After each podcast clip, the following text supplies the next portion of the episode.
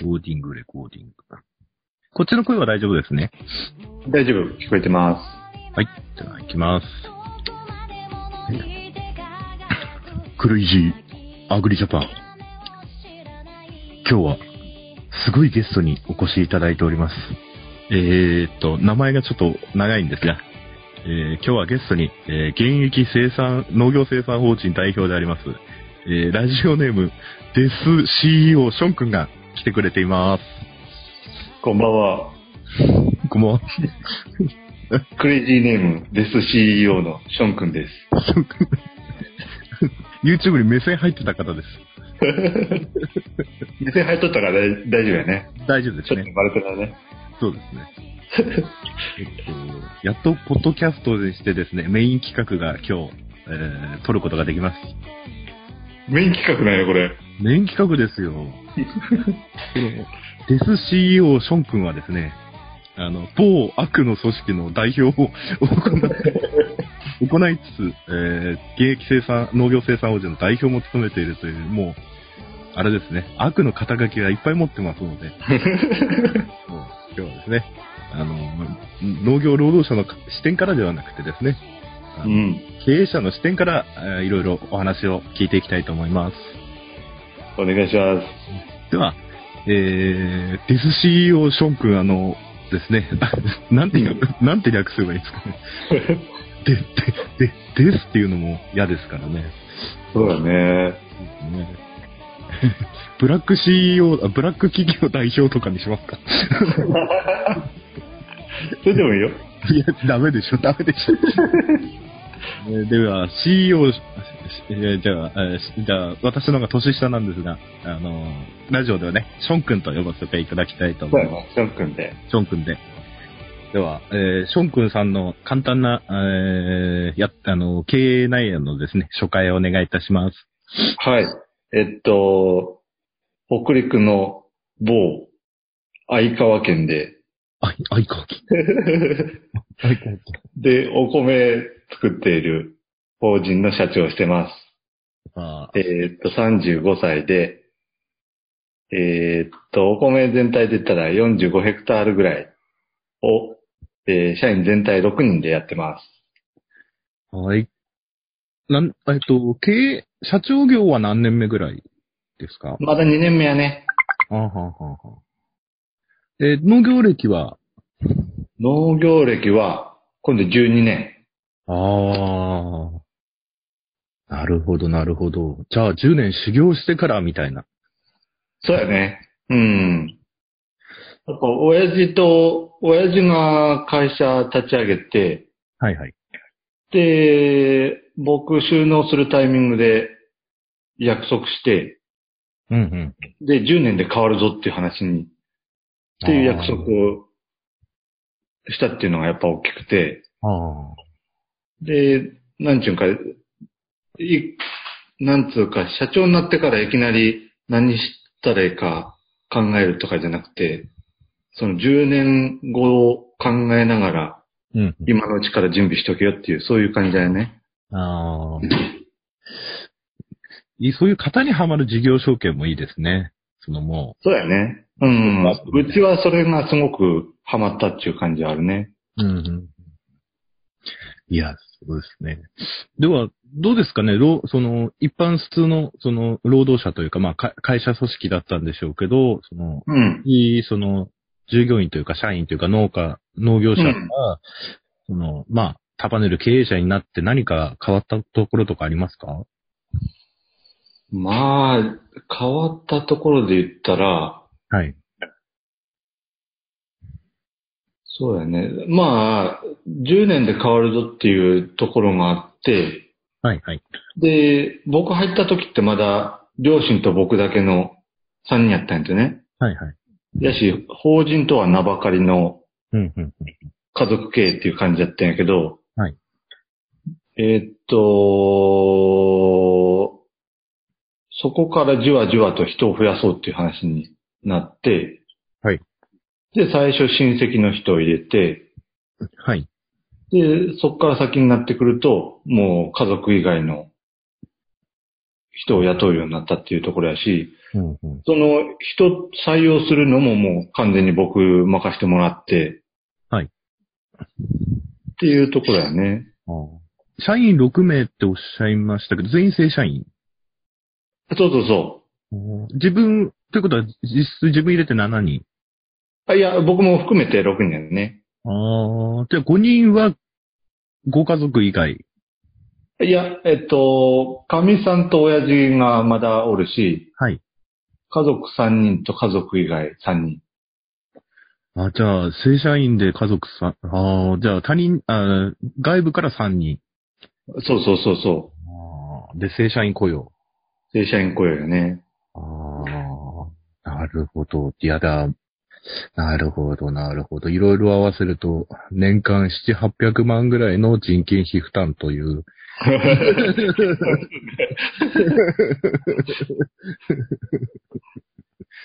いや、1000万、いや、えー、T、えっ、と、ション君の会社だからきっとあれだな。社員の年収は4桁超えてるだろうから、多くて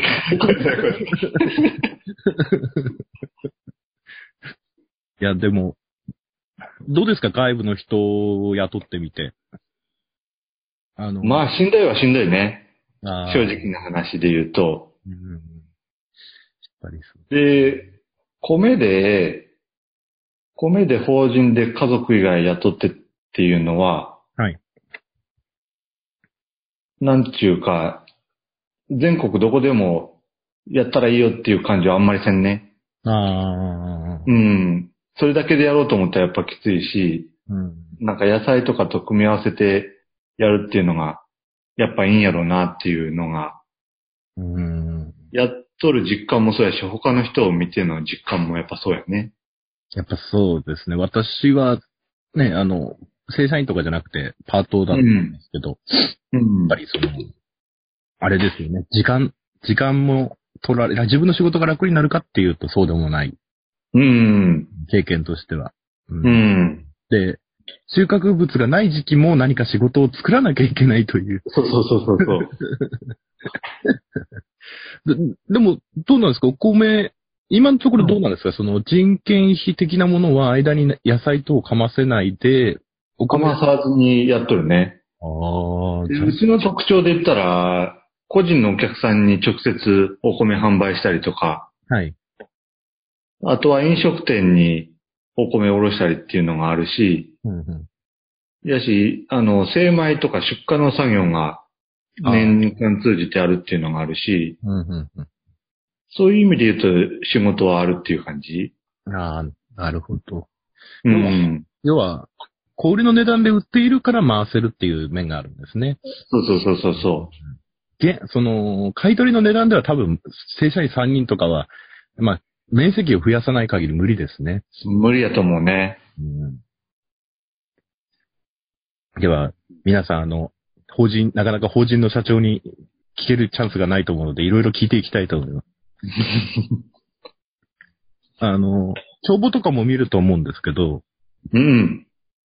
どん、どこら辺をいつも気にしてますか？経営者として。その農業法人の経営者として。まあ、うちも、法人の歴史は20年以上あるけど、はい。まだ、なんちゅうんか、資金繰りも楽じゃないし、はい。やっぱりお金の動き方っていうのが、ひとまずは心配やね。やっぱりそうですね。うん。やっぱ預金残高を毎月気にしてしまいますね。そうそうそうそうそう。ででもうそろそろ11月末なんかに、あのー機械なんかの借り入れの返済がはい。ガガッとくるし、はい。はい。足りるかっていうところを、今から心配してるって感じ。いや、そう、やっぱ経営者はそこを見ながらやらなきゃいけないっていうのが。うん。うんまあでもそれは経営者ど、ね、どの業種でも経営者はやっぱそこ悩みになりますね。そうやね、きっとね。そうですね。えーあと、あれですかね、その、社員さんを雇うじゃないですか。うんうん。で、社員さんの給与体系っていうのは、その、ほら、他の会社だとある程度、そのう、ん。あの、勤めた年数、まあ、今の日本もだんだん欧米化してきてるので、うん。あの、そういう昔の日本の雇用形態だとだんだん給料上がっていくような感じじゃない、うん。どう、農業生産法人としては、あの、いや、今、ショーション君のそのうん会社ではその給与体系っていうのは、えっと、カチッとした給与体系は決まってないんやけど、はい。けど、徐々にベースアップするような形にはしとるね。ああ。本当にちょっとずつやけど、年で言ったら5000円とか、え、それ、ああの、月、月5000円分。え、え、ベア、ベアで5000円ってことですか？そうそうそうそう。それ、トヨタ並みのベアップじゃないですか、そこ いやいや、でも元々が低いしね。ああ。うん。いや、でも、でも、ま、毎年ですか、それ。毎年今はそれぐらい上げとるね。ええすげえ。うん。さすが、さすがデス C を名乗るだけが。いや、でも他の、まあ、他の県内の法人さんとかに聞いとると、はい。基準がうちよりも高いところが多いしね。あ、元の、最初の雇用の時の給与体系。そうそうそうそうそう。1.3倍とは言わんけど、1.2倍ぐらい大きいっていうのもあるし、やっぱそっちに向かわしたいねっていう思いもあるし。ああ、なるほど、なるほど。うん。いや、でも、いや、いや、でも、ベア、10年で、そうすると10年で年収が60万ぐらいアップするっていう感じになるな年6万。うんいやー、すごい。いや、私、就職したくなりましたね。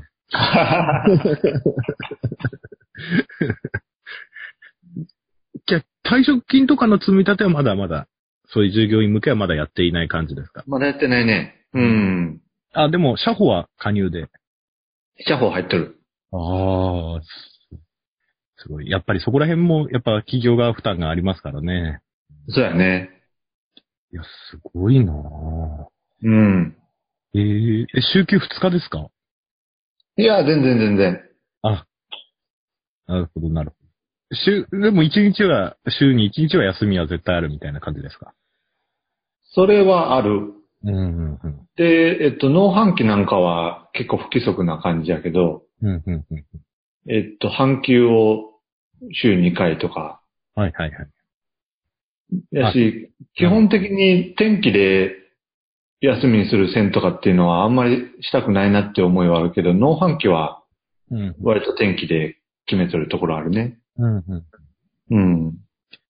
そうですよね。やっぱ天気に左右されますしね。そうやね。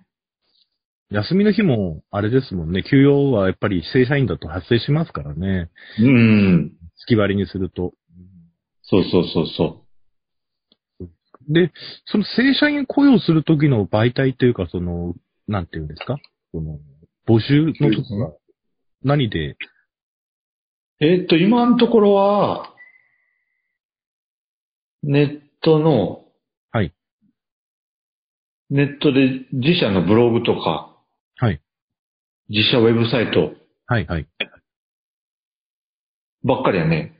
あとは、あとはあれか、あのー県が主催しとる農業就業面談会みたいなはいはいはい。やつっていうのもあるけど、うんうん。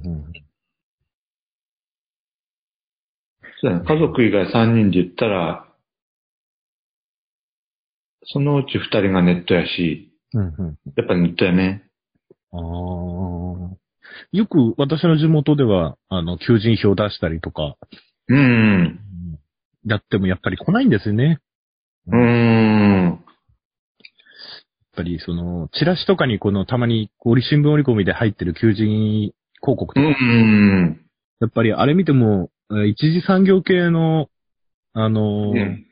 求人票はあの、一回仲間と話したことあるんですけど、うん。あの、ネットであの、ブラック企業の求人票はこうだみたいな、あの、あの、給与体系が20万円から50万円とか、その、言っあの、書いてないとか、残業、給与に残業を含むですごい高い金額書いてあるみたいなとか、うん。まあ、一次産業だからその、交代量はかけないのは、まあ、しょうがない、わかるんですけど、うん。やっぱり求人票の出し方も、これはひどいなっていう。そうだね。他の産業と比べられると、きついですね。ついですね。うん。まあ、その、正社員雇用の方は独立志向があるとか、そういう修行で来てるっていう感じでもないんですか？今んとこはそんな感じじゃないね。ああ、はうん。でも、ゆくゆくはそんな会社にしたいなって思えば、あ。ああるんだよね。最初の資金は、あーショーン君の会社から出資とかして、そうそうそうそう。うんで、販売なんかは協力しながらっていう。なるほど、なるほど。一大グループ企業群を作っていくわけですね。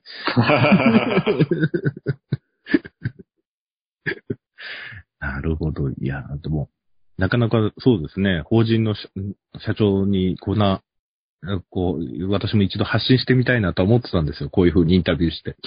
うん。そうなんだな。えええっと、会社形態は有限会社。有限会社。どうですか？あの、農業生産法人という、今、あの、あの、農業生産法人格を持ってると思うんですけども、うんうん。あの、普通の一般の株式会社というか、その、農業生産法人の指定を受けてない会社と、うん。なんか、これ、これはできないなとか、こう、不都合になったって思った時はありましたか？ああ。でも、農業生産法人になっとかんと、はい。補助金の申請？ああ、えー、高校か、高校資金の借り、なんかに、あ、L 資金とか。とかあるよね。あ、そうですね。うん。農業やるには、やっぱり農業生産法人取っといた方が。やっぱりいいね。うんうん印象として。特にこう販売業とか、そのイベントを運営するとかでは別にその農業生産法人がついてるからっていう制約を受けたことはないですか？それはないね。じゃあ農家だったら、普通の会社立てないでやっぱ生産法人格を取った方がうん。有利。まあいいと思うね。うん。そうですか。うんうん。多分、それになったら、すんなりこうみんな、やっぱなんか、あー誤解されてる方もいらっしゃって、うんうん。その何かこう制約が受けるんじゃないかとか。おー。そうだねあ。あんまり情報なかったらね、あの、農事組合法人と農業生産法人をごっちゃにする人とかもあったりして。そうですね。うん。で、まあ、だんだん金額の話になりますが。どうですか？い普通の農家から法人化する、なんていうんですかね。売り上げ、売り上げでいいんですけど、売り上げベースでいくら以上は法人にした方がいいんじゃないかとか、面積でこれ以上になったら法人かなっていう、なんか、そういう、そういうな、線引きみたいな感じって、今言え、言いますかね？そうやんね。まあ僕が法人化にしたわけじゃないし、なんかカリッとした回答になるかわからんけど、はい。やっぱ家族、家族経営から一歩っていうようなところが、なんか膨大なような気がするけどね。ああ、やっぱ雇用を増やすとかそういう面で。そうそうそうそなるほど、なるほど。これを聞いてる皆さんも、一歩を踏み出したかったら、法人化しましょう。う。でも、法人化すると、もう一人子供が増える税負担が増えるじゃないですか。うんうん。それを乗り、それを、なんていうんですかね。それを、それがあったとしても法人化した方がメリットがあるっていう感じですかね。そうだね。金額的なメリットっていうのの比較っていうのは僕もあんまり分かってはないんやけど、はい。やっぱり、あの売るとき、物を売るときもそうやし、人入れるときもそうやし、はい。法人格っていうだけでやっぱり印象は全然違うなっていうのはああるね。そうですね。やっぱ銀行も違いますもんね。うん。うん。信用度も。行政もやっぱ対応が違ってきますしね。違ってくると思うね、きっとね。うんうん。そうですよね。もう、法法人にしてしまうとやっぱり赤字でも法人、住民税とかは払わなきゃいけないので、うーん。そこら辺がやっぱりネックですね。その、そうだね。経営者としては。個人事業主だと赤字だと、すべて、やっぱり住民税とかも、あの、うん。明るくなってくるので、うん。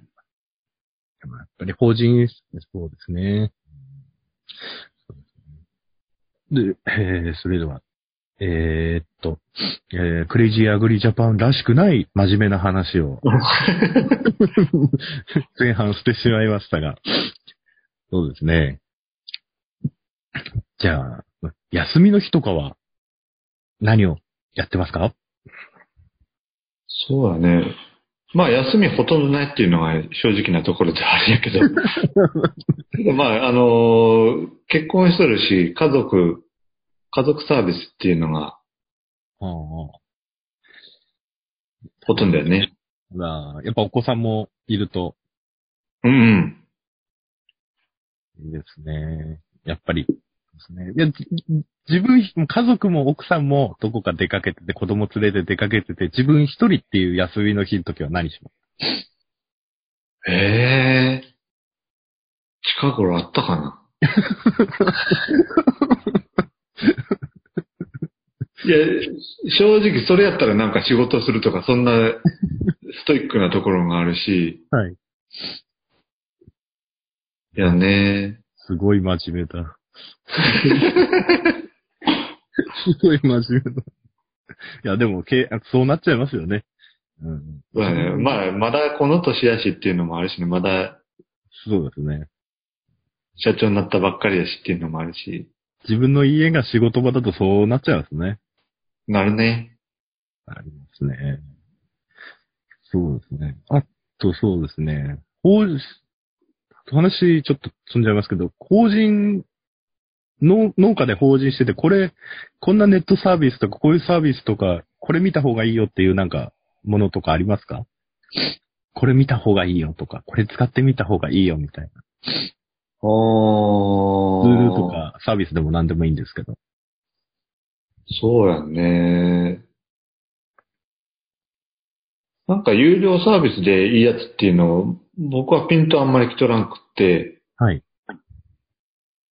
結構無料のもんとか多いね。ああ、例えば、例えば、ヤフー天気とか。ウェザー、確かに、あの、確かに、収納、農業始めた方で、ウェザーニュースこだわる方いらっしゃいますからね。プロなんだ。これぐらいやったらもう、ヤフー天気ぐらいで十分やなっていう感じだよね。確かに、確かに。うん。いや、そうですよね。天気予報なんか気象庁見てもただなわけですからね。そうそうそうそう。すごいね。あれ、あれでただなんて、すごいなと思うね。そうですね。気象庁、気象庁、そうですね。うん。私も、あの、台風の時は米軍の天気予報を見ますね。米軍なんや。へえ。そうなんですよ。いや、これは私の主観なんですけど、うん。あの、やっぱり気象庁の台風情報とかは、やっぱり主要都市を通る、なんていうの、最悪、最悪、被害が大きそうなルートで予想してるのかなっていう、うーん。やっぱりそこら辺は、やっぱり、あの、な行政なので、っなるほどね。ていうイメージなんですけど、うん。うやっぱ米軍の方がその、なんていうんですか、やっぱり、あの、軍事情報なので、ーん。あの、より精度の高いというか。多分航空機とかそういうのも関係してくるので、うーん。が、ガチで予想してるな、みたいな感じの。あの気象庁だとどっちかというと被害が最大で起きそうなルートとか、うーん。警報を出すと思うんですけど、米軍の場合は航空機情報にも関わってくるので、うん。できるだけ進路正確にって予想してるっていう印象はあります。うん。だから、微妙に進路予想の方向が微妙に違ったりするんですよね。うーん。20年ぐらい前やったら、この某相川県やと、はい。あの、小松空港が、あの、自衛隊のはい。基地があるっていうので、航空自衛隊の基地あるっていうんで、はい。自衛隊から天気の情報をもらったりとかってしとったね。ええ あでも、正確そうですね。そうそうそうそう。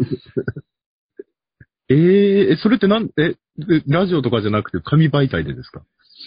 確か紙媒紙媒体で、ファックスで、ええ詳しいことわからんけど、詳しいことわからんけど、農家みんなでお金出し合って、自衛隊と交渉して、ファックスで情報が来るようにしたとか、なんかそんな話じゃなかったかな。ええす、相川県すごい。小松空港って言った時点で分かっちゃったんですけど。あの、あの、あれですね。あの、とてもひ、あの、ジャンボジェットが離離着陸離着陸していいのかっていう、すごいところの空港ですけどね。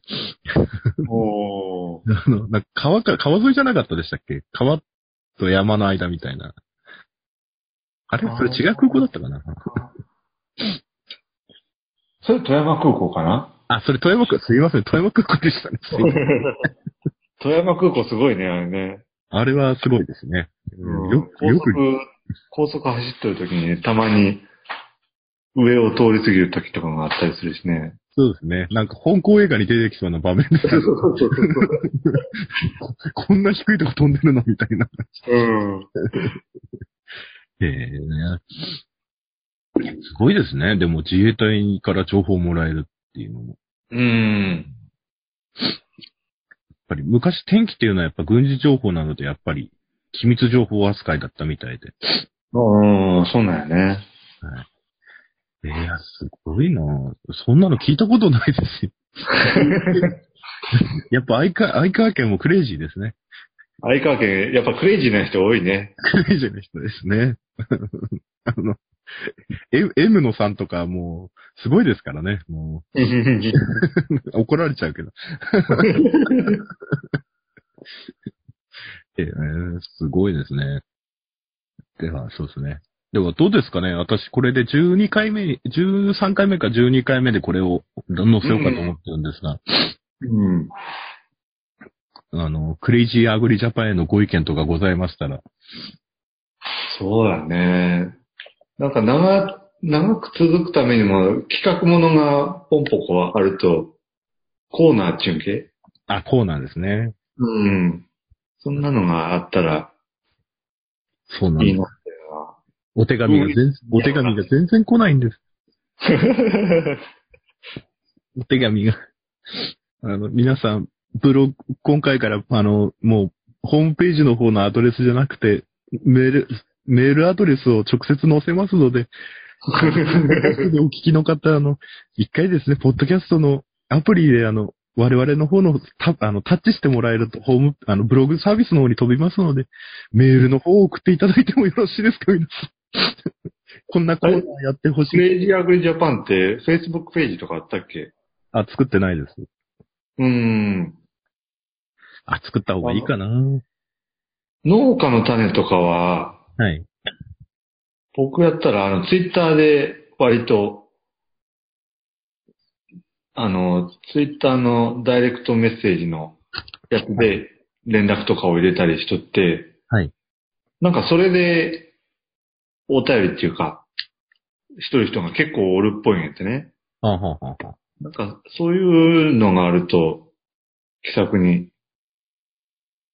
やっぱり Facebook だと、Facebook だとコメント誰だか分かっちゃいますからね。や っそうやな。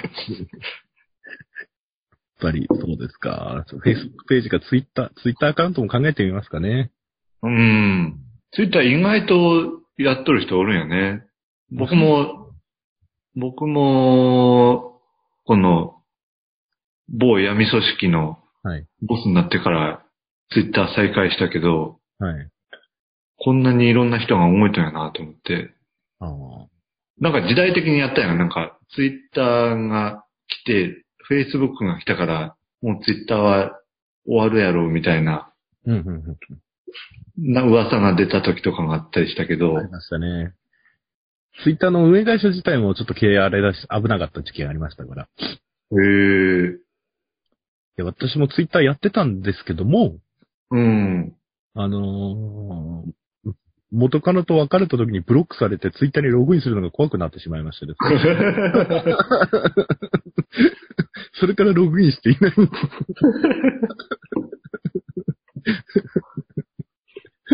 なんで新しいアカウントを作ることにいたします。そうだね。そうですね。あそうですね。クレイジーアグリジャパンでコーナーですね。うん。何のコーナーがいいですかね？なんやろね。シカヘデケロさんなんかは、うん。えっ、と、農家悠々コーナーを今やってるんですね。うんうんうんうん。私お手紙出したんですけど。で、ニコニコファームさんは動画配信、畑にやってる、その、うん。定食作業とか収穫作業を動画で別に上げてたりするので。こう、まあそれぞれの番組に特徴があるっていう感じですうね。ん。で、あの、どのジャンルにも属さないのがクレイチアグリジャパンですね。方向性が定まらないっていうのが。うん。ええね。なんか妄想で、妄想上のこのスマート農業のものを、こういうのがあったらいいのにな、みたいなやつを、もう SF なぐらいに振り切るぐらいに、募集す話る。あ、金子とかもその辺食いついてくるかもしれんし、いや、これがあるといいな、みたいそうそうそうそう。な。ああ、いいかもしれないですね。ココーナー名、コーナー名は、あじゃあ、ション君レギュラーにしてですね。マジか。クレイジーさがなくなるぞ。あ、そっか。いやいやいやいやえだんだん染まってきますから。だいぶ。あの、金子さんもだんだん染まってきましたから。最近、福井さんが答えられない質問をして困らせてるらしいです。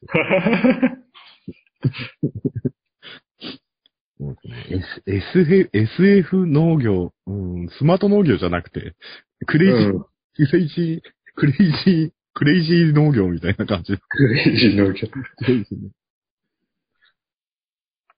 そうですね。わかりました。いや、今日は貴重なご意見ありがとうございます。はい、ありがとうございます。なんか、リスナーさんに向かって何か、何か伝えたいことがあれば、今この場でどうぞ。そうだね。あの、某闇の組織では、今年、今年のテーマを設定するんですけど、はいはい。そのテーマを今、相乗作用っていうことで、えー互いが互いにえー相乗効果を出すように、はい。作用し合おうよっていうようなテーマにしてるんで、はい。で、その中で僕の使命っていうのがあって、はい。で、農業をなりたい職業をナンバーワンにしようっていう、あー。っていう大きな夢を掲げて、はい。今日も地元の小学6年生相手に、はい。あの、輝いて生きるっていうテーマで、はい。地元で頑張っとる人の話を聞こうっていう、そんなのがあって、で、そこでも言ったんやけど、はい。こう、これをなんか僕だけの使命じゃなくて、みん、なんか、いろんな人を巻き込んでいきたいなと思って、うんうん。ね、いいと思うんやってね。みんな、みんな仕事に誇りを持ってやっとるんやから、うんその思いに共感する人が、いや、俺も農業になりたい職業ナンバーワンにしたいよってみんなが言い出すと、うんうんなんか農業全体の見方も変わってくるなっていう思いがあって、うん。うんうん。今のところは僕ツイッターで一人で滑っとるような感じが 若干あるやってね。まだ、あの、解説したてっていうのもあって、一あ、人で。一人で、やろうぜやろうぜって言って、リアクション少ないみたいな 感じになってるし、なんか勢いがついたらいいなと。なるほど。もう、あれですね。ション君あれですね。なんか、この間農家の種さんにゲストで出てたあの、某農業組織の代表と同じようなテーマを取ってらるんですね。そう？そう？そうです。ま、まるっきり被ってましたよ。ね私も2月にもしかしたらあの、東京の方に出張してですね、農家の種さんと、某組織の全国大会でああ、いいね。やりたいですね。そこの会にも協協賛を出したいですね。今日、なんか公開収録、合同公開収録みたいなやつとかできたらいいなとは思うよね。あ、そうですね。うん。合同公開いいですね。うん。いいな。やし、リスナーの人もね、ぜひ、何の、何のイベントなのか気になったら、メッセージをくれればなと。そうですね。あのー確か、新宿のオリンピックセンターに、2月の26あたりにいるかもしれないので、そうね。どっかそのあたりやよね。そのあたりですね。いや、すごいですね。では、今日のゲストは、現役生産法人代表でございます、えー、相川県の、えー、デス CEO ション君でした。あ、そうだそうだ。その前にだ、その前にだ。夜も更けて参りましたので、うん。えー今日は現役の大社長様が来てらっしゃいますので、なんか、私があの、出演を打診した時にですね、なんかモノマネの練習しとくよっていうメッセージを。ね 言っとった 何か練習なされていたんですか？練習してないね。してないです。え 何かできる、何かできる、ね、あの、モノマネとかございますか？できるものまね。これで僕が滑ったら、某闇組織に滑り集団っていうことがバレてしまう。まあ、クレイジーには滑ってる方は一人もいないんですけどね。滑り組織。あれですよ。もうあれですね。えーっと、えっと、確か学生の頃バスケ部でいらっしゃいましたよね。バスケ部。バスケ部ですよね。スラムダンクお読みになってましたか？うん。読んどったよ。じゃあアニメも見てらっしゃいましたね。アニメ見とったよ。見てましたね。では、4更けてまいりましたので、今日はゲスト、相川県の、えーデス CEO、ション君。では最後に、えー、安西先生のモノマネをして、終わりにしたいと思います。では、えーデス CEO、ション君、よろしくお願いいたします。はい。デス CEO ション君による安西先生のモノマネです。はい。諦めたら、そこで試合終了ですよ。